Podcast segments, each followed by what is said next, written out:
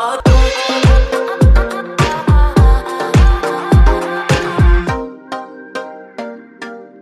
going to be in Psalm chapter 129. Psalm 129.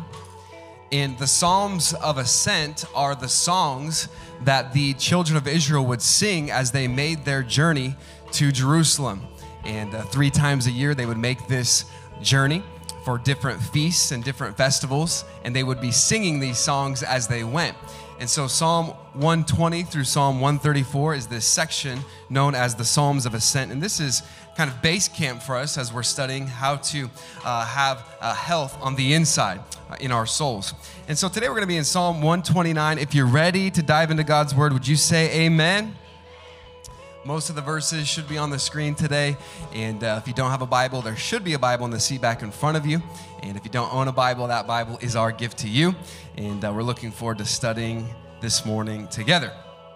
The Bible says this in Psalm 129, verse number 1. Many a time have they afflicted me from my youth.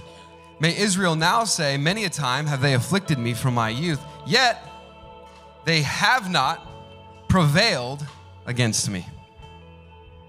The plowers plowed upon my back, they made long their furrows. The Lord is righteous.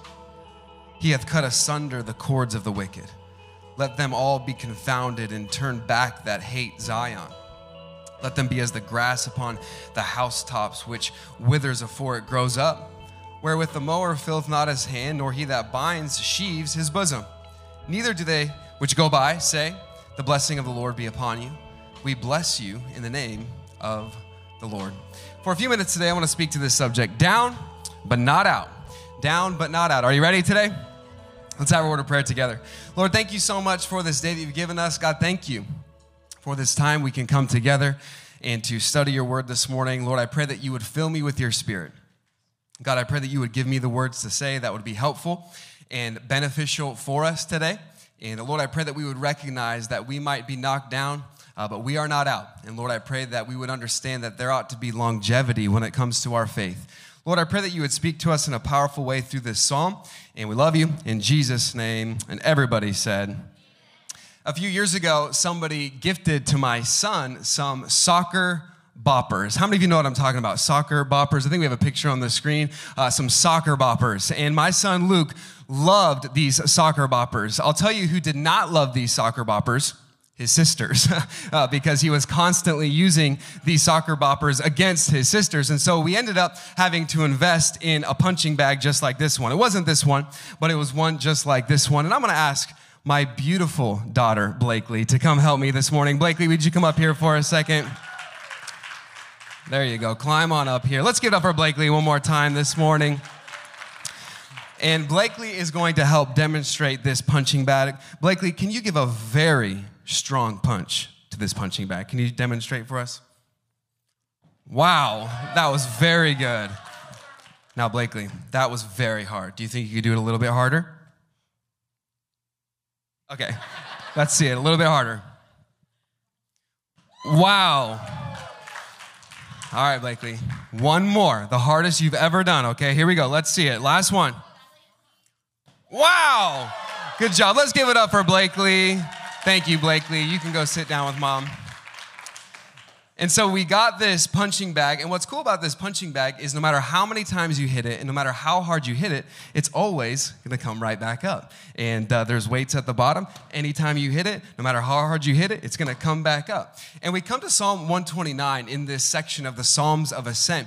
And this is the picture that we see speaking of the nation of Israel that they were attacked over and over and over again, that they were hit, that they were beaten, that they were attacked time and time again. But the Bible says in verse number two that they were not prevailed against, that they were knocked down, but they were able by the grace of God to get back up. And I want you to know today that in life, failure is inevitable. That in life, that failure is something that we're all going to experience. That no matter how smart you are, no matter how many friends you have, no matter uh, what great surroundings you have, uh, you will fall.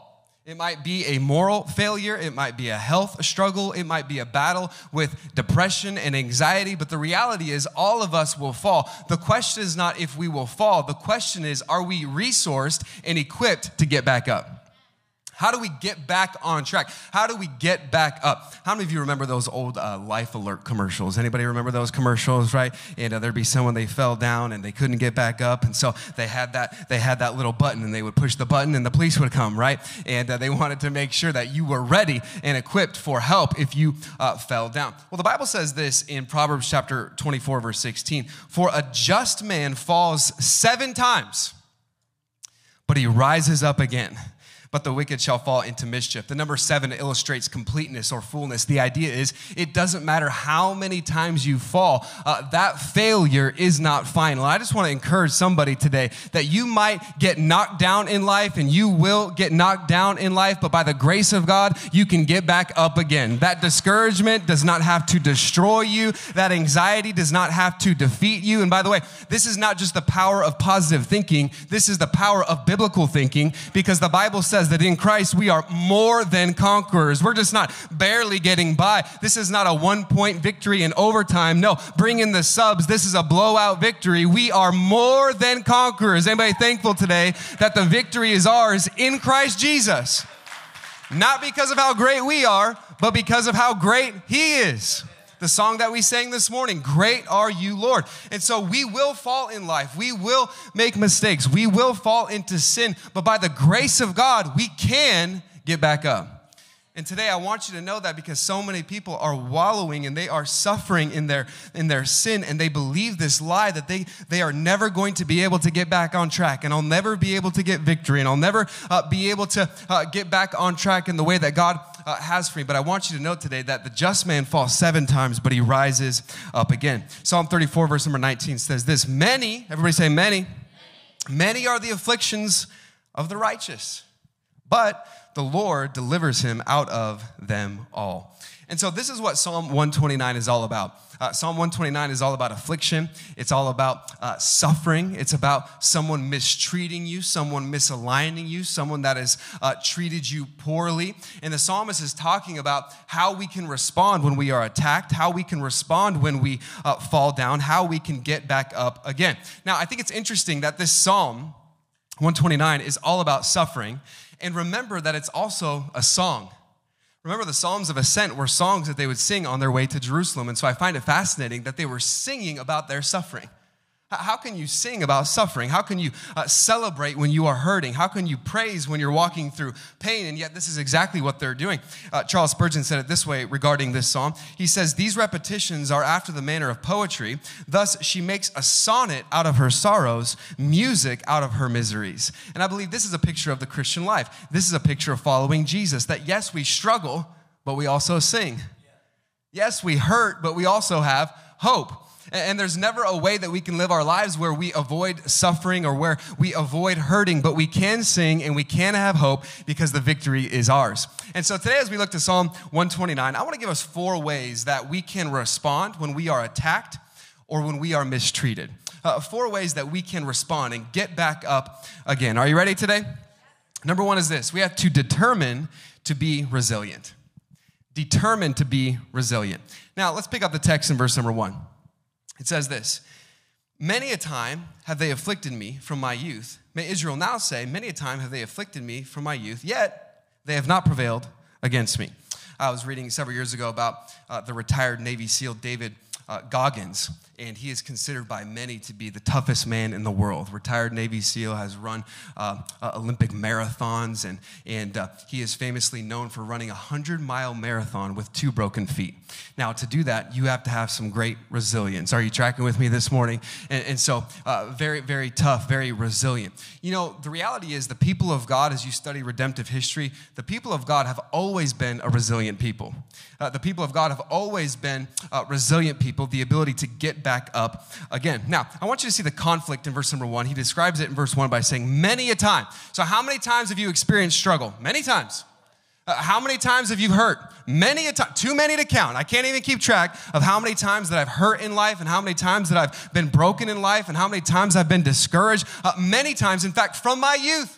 As long as I can remember, I've been struggling. As long as I can remember and think back that there's been pain, there's been affliction, uh, there's been hurt. Uh, from my youth, many times. Eh, when you think about the story of Israel, think about how much conflict they endured. Uh, whether it's the exodus out of Egypt and the wanderings in the wilderness and the battles against Canaan, uh, the battles against the Philistines, the exile in Babylon, uh, time and time again, the Israelites endured conflict over and over again. He says, Many a time from my youth, our history is just described by this conflict. James Montgomery Boice, he's a commentator that said this The Jews are the longest enduring distinct ethnic people on the planet. They've been slandered, hated, persecuted, expelled, pursued, and murdered throughout their long existence, but they have survived intact. And so we see the psalmist is saying, Many a time from my youth have I been hurting. By the way, if you are looking for a life of convenience and comfort following Jesus, you're going to be severely disappointed. Because the reality of following Jesus is not just to have all of our burdens taken away. The reality of following Jesus is that we have the presence of God and the Holy Spirit indwelling us to help us survive and thrive when those conflicts come in life. And so uh, it is the best life possible following Jesus. It's a life of risk and adventure, but it's not a life of comfort and convenience. In fact, Paul said this in Second Corinthians 11, verse 24. He says, Of the Jews, five times received I 40 stripes, save one. Paul said, Thrice, three times was I beaten with rods. Once was I stoned. Thrice was I shipwrecked. And night and day have I been in the deep, in journeyings often, in perils of waters, in perils of robbers, in perils of mine own countrymen, in perils by the heathen, in perils by the city, in perils by the wilderness, in perils in the sea, in perils among the false brethren, in weariness and painfulness, in watchings often, in hunger and in thirst, in fastings often, in cold and nakedness. Uh, how many of you get the idea that Paul didn't have it easy? Are you tracking so far? Uh, Paul was just kind of rattling off all of these lists. But then notice how he closes this list of afflictions. Notice it. He says, Besides those things that are without, that which cometh upon me daily, the care of all the churches. He says, I've been beaten, I've gone through battles, I've been shipwrecked, I've endured great conflict in my life. But what weighs on me the most is the people of God and the churches that I've planted. He says, that weighs, that, that's what I'm burdened about. That's who I pray for. That's what weighs heavy on my shoulders when I lay my head on my pillow at night. Uh, that's what I'm thinking about. And so Paul was no stranger to conflict. He was no stranger to uh, this struggle, and yet he was resilient uh, throughout the way. So we see the conflict, but I want you to see the continuation now in verse number two. It says this, many a time have they afflicted me from my youth, yet, everybody say yet. yet. He says, yet they have not prevailed against me. Aren't you thankful for that? He says, Yet they have not prevailed against me. We were able to continue on. They got back up. Every time the nation of Israel was knocked down, every time the people of God were attacked by the grace of God, they were able to get back up again. Can I tell you today that our faith is not a fad? Our faith is not a fad. Our faith is not just a style. Our faith is not a short term experiment. Following Jesus is not an experiment that we're going to try for a little while. Following Jesus, our faith is not a fad. Uh, our, our, faith is something that we commit to for a lifetime. It's a radical call to abandonment. And so, if we are following Jesus, we have to recognize that we follow him with resilience because fads change, styles change, methods change, but Jesus Christ is the same yesterday, today, and forever.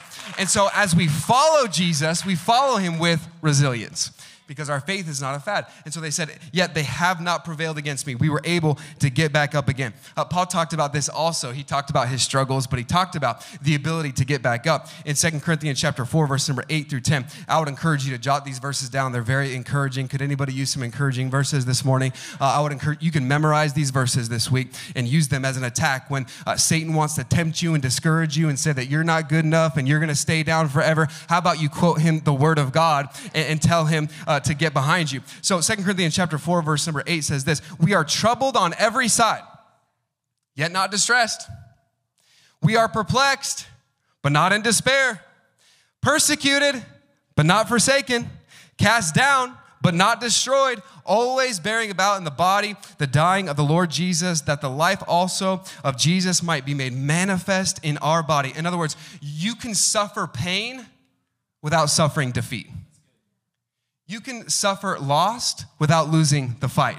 He says, "Man, I was I was uh, cast down, but not destroyed." Paul just had this mindset as a follower of Jesus, this kind of this this spiritual juggernaut mindset. Like I'm just going to walk through the battlefield of this life, and nothing is going to shake me, nothing is going to move me. I'm going to keep on moving forward in the calling that God has for me. We live in a generation of Christianity where our faith is so fragile. And we require often the conditions to be just right in order to thrive. If the sun is shining and everything and all my conditions are just right, then yeah, I'm gonna thrive. Uh, but as soon as one thing goes wrong, then all of a sudden, oh, I don't know, I don't know what to do next. And I, I think I'll just give up. If you follow Jesus long enough, there will be people in the church that offend you. Did you know that? if you follow Jesus long enough in the church, you will have some expectations that go unmet you will have some disappointments along the way. And when those disappointments come, when those offenses come, that is when you ought to say, you know what? I'm going to move forward with resilience. I can be attacked, I can be knocked down, but by the grace of God, I'm going to get back up again and I'm going to keep on moving forward. And so this was the mindset that Paul had. This was the mindset that the psalmist had. Yes, we've been attacked, but we're going to keep on moving forward. They have not prevailed against me. There's a conversation recorded between a French reformer in the 16th century his name is Theodore Beza, and he was having this conversation with the, with the king of France. And uh, he said this Sire, it is the lot of the church of God to endure blows and not to inflict them. But may it please you to remember that the church is an anvil that has worn out many hammers. Or, in the words of Jesus, I will build my church and the gates of hell will not prevail against it. And so I'm thankful today that we can have this kind of confidence to move forward, knowing that the victory is ours. And so I want to encourage you today number one, determined to be resilient. The people of God have always been a resilient people, uh, determined to be resilient. Number two is this trust God to cut the ropes. Trust God to cut the ropes. Now, as we continue reading, uh, the psalmist is going to talk about uh, the sovereignty of God. And he's going to point our minds uh, to the sovereignty, to the power of God. I think it's so important when we're hurting uh, to remember that God is in control. You know, often when we're hurting, often when we're going through a difficult season, we are tempted uh, to think unclearly, and our thinking gets clouded. And uh, it's really during those dark days, in our darkest days, that we need our brightest theology. It's when we're hurting that we need to remember the scriptures, that we need to look to the sovereignty of God. And this is what the psalmist is going to do. Notice the pain that he describes in verse number three. He's going to describe excruciating pain. Everybody still with me today? He's going to describe excruciating pain. Verse number three, he says, The plowers plowed upon my back, they made long their furrows you know, pain can be relative. Everybody has a different, you know, pain tolerance level, right? And uh, some people think they have a very high tolerance of pain. Other people, you know, they don't have a very high tolerance of pain. This past week, my daughter Blakely, who is in here today, uh, she got her ears pierced. And, uh, and uh, we took her to get her ears pierced, and she was a little nervous about that. And uh, we brought her in there, and uh, she was excited, but then she got nervous, and they took those little things and they poked her ears and put her put the earrings in and uh, she started crying and and uh, she started to cry and you could have you, you thought it was the end of the world for about three minutes but uh, about five minutes later she was running all around claire's picking out what earrings she wanted. She was totally fine uh, right after that right? And she was excited to be in there. And uh, sometimes pain can be relative and sometimes we talk about pain and we're talking about different things in life. Well the psalmist wants to make it very clear the kind of pain that he's going to describe is excruciating pain. Well, let's look at it again in verse number three. He says this The plowers plowed upon my back. They made long their furrows. Now, he's speaking figuratively. He, he's using this analogy of a farmer that is plowing, and he says, I want you to imagine that I was lying face down, my back exposed, and the plower was using those farming tools to cut, dig uh, deep into my back uh, to cut and, and, to plow into my back. It's a grotesque image if you think about it. It's a, it's a vivid and even gory image. And he's saying this is the kind of excruciating pain that we've gone through. This was an image that in the Old Testament some of the prophets would use. In fact, Jeremiah chapter 26, verse 18, Micah the Morasthite uh, prophesied in the days of Hezekiah, king of Judah, and spake to all the people of Judah, saying, Thus saith the Lord of hosts, Zion, Jerusalem, shall be plowed like a field and Jerusalem shall become heaps, and the mountain uh, of the house as the high places of a forest. And so uh, they are describing this kind of pain, this kind of infliction uh, of being plowed uh, in the back. This, this is supposed to evoke an emotion. Okay, it's supposed to make us squirm a little bit. It's supposed to make us feel a little bit uncomfortable uh, because that's the emotion that he wants us to remember. Notice it in verse three. He says at the end of verse number three, they made long their furrows. That speaks to the fact that the enemy had no mercy. They went up all the way down, up and down the back. They made long their furrows. They didn't just do a little bit, they kept on cutting, they kept on hurting. This was excruciating pain. And I believe that this psalm and this verse is meant to evoke an emotion and it's meant to cause us to remember the sacrifice of Jesus, to think about his back, to think about as Jesus carried the cross uh, uh, to the place of the skull called Golgotha, to think about uh, the, the stripes that were placed on his back, how his back was, was cut for you and for me. The Bible talks about it in Isaiah chapter 53, verse number three. He is despised and rejected of men, a man of sorrows. He's acquainted with grief, and as we hid it, uh, as we hid, as it were, our faces from him, he was despised, and we esteemed him not. Surely he hath borne our griefs and carried our sorrows, yet we did esteem him stricken, smitten of God, and afflicted. But he was wounded for our transgressions, he was bruised for our iniquities. The chastisement of our peace was upon him, and with his stripes we are healed. Jesus endured that kind of pain, that kind of excruciating pain for you and for me. And today you might be discouraged, you might be lonely, uh, you might be filled with anxiety, you might be down, but I want you to know that you are not unloved. That that's the kind of love that he has for you that he endured that kind of pain. By his stripes, we are healed. And so the psalmist is describing this excruciating pain, but then he gives an encouraging promise. Are you ready for it? Uh, this ex- encouraging promise. I want you to see it in verse number four. It says this. He says this The Lord is righteous. Can I tell you, God is good? God is good all the time. Uh, no matter what season we're going through, no matter what difficulty we might be facing, no matter what the pain is, no matter what the politics are, no matter what the personnel is, that God is good. The Lord is righteous. But then he says this He hath cut asunder the cords of the wicked. He has, he has cut asunder the cords of the wicked. I have some guys that are going to help me this morning illustrate this. The cords here are the ropes and this was a figure. He's, he's continuing on in the analogy of talking about uh, the, the plowers and plowing into the back. And the cords, the ropes, would represent how the oxen were tied to the plow. Okay, everybody tracking with me so far? So, so the ropes would be used to, uh, to be used to attach to that, to that plow. And so we're going to have uh, Seth uh, represent uh, someone that's tried to move forward in life. And I'm going to have you guys, uh, Ray and Afat and Nestor, I want you guys to, to go over this way. Uh, stand over this way. There we go. We're going to figure this out. Okay, and then Seth, you're going to hold on to this. And uh, these ropes, go. Uh, these ropes are holding Seth back, right? There you go. You have one more rope. Okay, let's give it up for our volunteers this morning. They're doing a good job getting ready. Okay.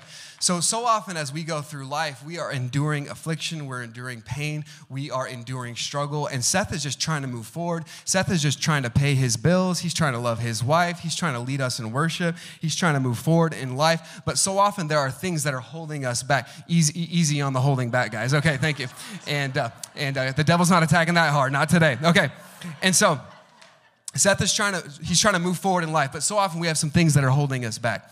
And here is what the psalmist is saying. He's saying, uh, the, the, those plowers that are plowing into our back, that are hurting us, he's saying that our God can cut the cords, he can cut the ropes. Uh, that, that, in other words, God can bring our suffering to an end, that he can bring our pain to an end. That you might be walking through a trial, that you might be walking through an affliction, but by the grace of God, he can cut the cords, he can bring it to an end. And so today, uh, maybe uh, the cord that is holding you back, the rope that is holding you back, uh, is some sort of addiction addiction and you've been trying to break free from that addiction and you've been trying to move forward and you've been trying to put the pills away you've been trying to put the bottle down and you've been trying to move forward but it just seems like i'm never going to get victory in this. I'm trying to move forward but i'm being held back by that rope of affliction and by the grace of god he can cut the cord of that affliction. He can cut the cord of that addiction. Maybe what's holding you back today is some sort of oppression. Someone is hurting you. Someone is hurting you over and over and over again. There's a, there's a relationship that is just not healthy.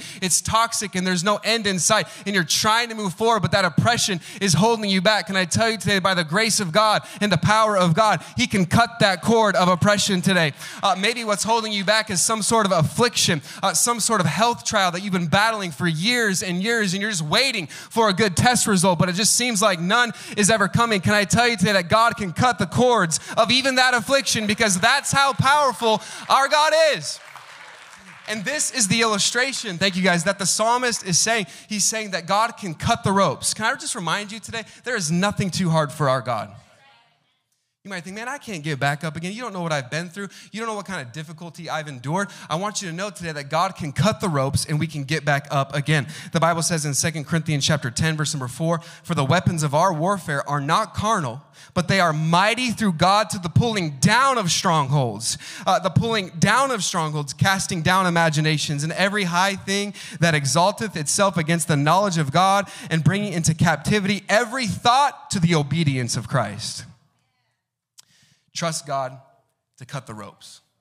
How can we be confident? How can we know that God is going to cut the ropes? How can we be confident in his power?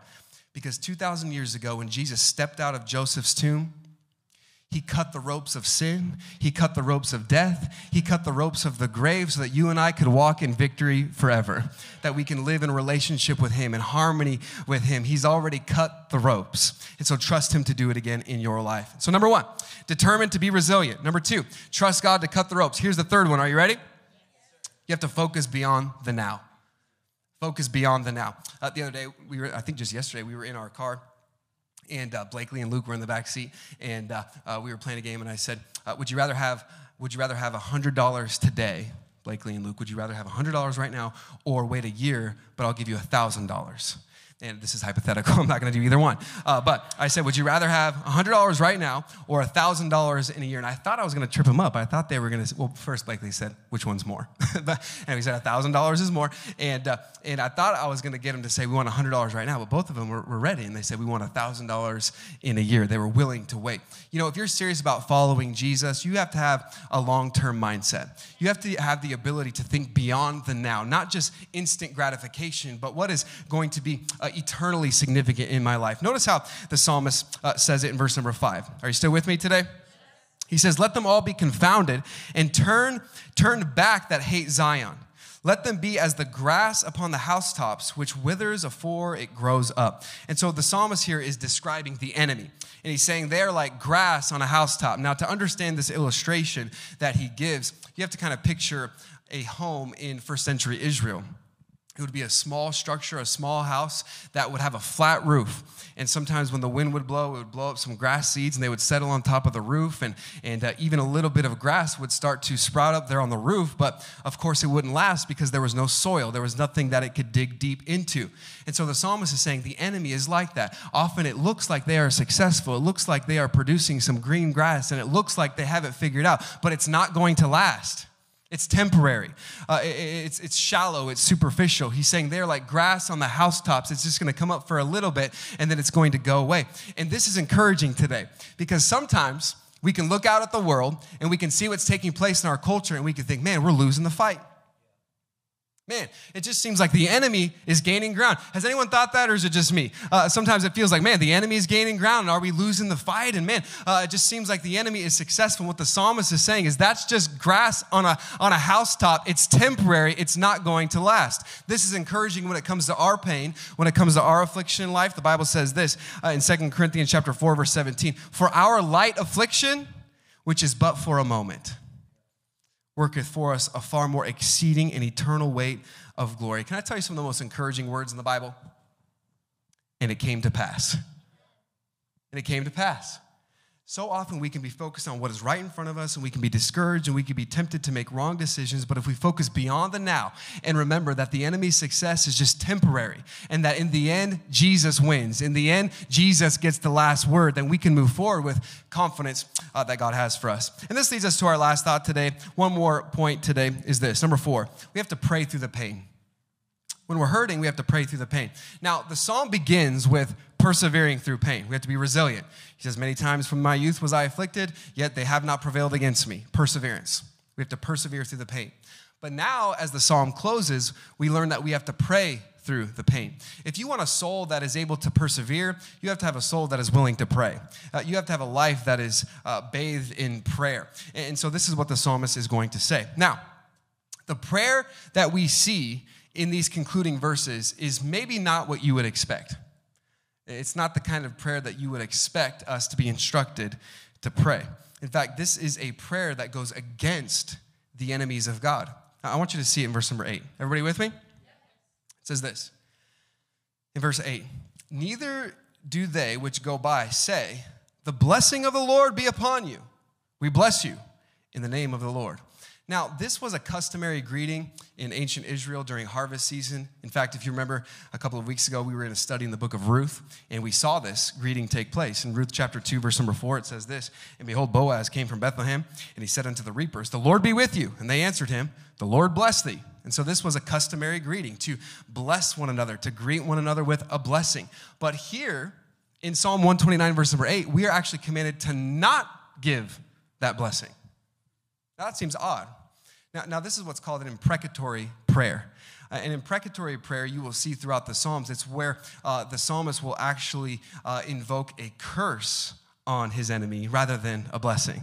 And it seems antithetical to the Christian life to not pray for our enemies. We are very familiar with verses in the New Testament, such as Matthew chapter 5, verse number 44. But I say unto you, love your enemies, bless them that curse you, do good to them that hate you, and pray for them which despitefully use you and persecute you this is what Jesus commanded us to do to bless our enemies.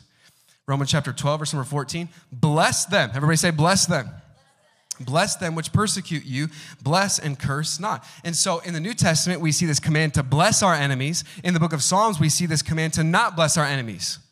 So which is it? Did, did you see in verse number eight? He says, he says in verse number eight, neither do they which go by the blessing of the Lord. So we're not going to give that blessing. So which is it? What do we do? Well, the answer is both. In the New Testament, we are instructed to pray for our enemies. We are to pray for their salvation, but we are not to pray for their success. In other words, when there is an enemy, when there is someone that hates God or hates Zion, as the chapter says, they, they, they, they hate God, they despise the things of God, they hate the church, they hate uh, that which is good and right, uh, we do not want to uh, uh wish them a blessing on that endeavor. We don't want, the, if there is someone that is going to be in the prostitution business, we don't want to say, hey, I'm just blessing, uh, praying that God blesses your business. No, we don't want to pray a blessing upon their endeavor. And so the distinction is we can pray for their salvation. That is the greatest blessing of all. And so when we are commanded to pray a blessing upon them, we pray that God would change their heart. We can pray that they would be saved. Uh, we can pray uh, that they would experience salvation, but we do not pray for their success. In fact, we pray that, that God's will would be done and that God's plan would stand uh, even as our enemies move forward. Uh, Charles Spurgeon put it this way He said, A proper wish and contains within it no trace of personal ill will. We desire that their welfare as men, their downfall as traitors, let their conspiracies be confounded and their policies be turned back. How can we wish prosperity to those who would destroy that which is dearest to our hearts? And so we can pray for their soul without praying for their success. Does that make sense? Are you tracking with me today? And so when we are hurting, when we are going through a season of brokenness or a season of hurt, we can pray in two ways. There's two ways that we can pray. One, we pray that God's will will be done. If someone is mistreating you, if someone is attacking you today, if you're going through pain, pray first of all that God's will be done. Uh, that, that his plan would stand, that you can pray uh, for their salvation. You can pray uh, for the blessing in that sense. But then we can pray that God would change their heart. Uh, that God would do a work in their lives. And so these are the ways in which we pray when we are being mistreated. 1 Timothy chapter 2 puts it this way in verse number one. I exhort, therefore, that first of all, supplications, prayers, intercessions, and giving of thanks be made for all men. Everybody say, all men. So, who are we to pray for? All men. For kings and for all that are in authority, politicians, presidents, governors. We're to pray for all men kings and for all them that are in authority, that we may lead a quiet and peaceable life in all goodness and honesty. For this is good and acceptable in the sight of God our Savior, who will have all men to be saved. It, God is not willing that any should perish, but that all would come to repentance. all men to be saved and come to the knowledge of the truth. Can I just encourage you today to identify some people in your life that you're going to pray that God would get a hold of their heart and change them? That you're going to pray that God would get a hold of their heart and bless them in the greatest way possible to be saved? Whether it's a politician, whether it's a family member, whether it's a friend, who is it in your life that God wants you to pray for their salvation? Who can you bring with you to church and you're just praying that they would be saved and that you're just praying that God would do a work in their life? And so we're to be praying for those people. Now, as we close today, in every way, in every verse in Psalm 129, these verses point us ahead to Jesus. Just as Israel suffered from its youth, Jesus experienced suffering from his youth. Uh, just as uh, Israel experienced the pain uh, of their back being ripped open, Jesus experienced the pain of his back being ripped open. Just as Israel prevailed, Jesus Christ prevailed over the tomb today. And so we see that these verses point us ahead to Jesus. And I want you to know if you're thinking, man, I don't know if I can get back up. I don't know if I can get back to the place where I once was. I've made a mistake. I've failed. I've dropped the ball. I, I just don't know how I'm going to get back on track. I want to read one final verse to you today in Philippians. And as I do, would you join me in standing this morning? Philippians chapter 3, verse number 12 says this I know, this is Paul speaking. He says, I know both how to be abased and how to abound. Paul said, Hey, if you're abounding today, I've been there. If you're abased, if you're brought low today, if you feel low, if you feel broken today, Paul says, I've been there. I know how to do both. I know how to be abased and I know how to abound. Everywhere and in all things, I'm instructed both to be full and to be hungry, both to abound and to suffer need. And then he says this I can do all things through Christ, which strengtheneth me. Can I tell you today, the power is not uh, within your own strength, your own flesh. The power is in Jesus Christ, and through Jesus Christ, you can get back up again. Through Jesus Christ, you can overcome. Through Jesus Christ, you can get the victory today. And so today, I want to close by singing hey, the words of these songs about how great God is. If you believe it, sing it with all your heart today. Great are you, Lord.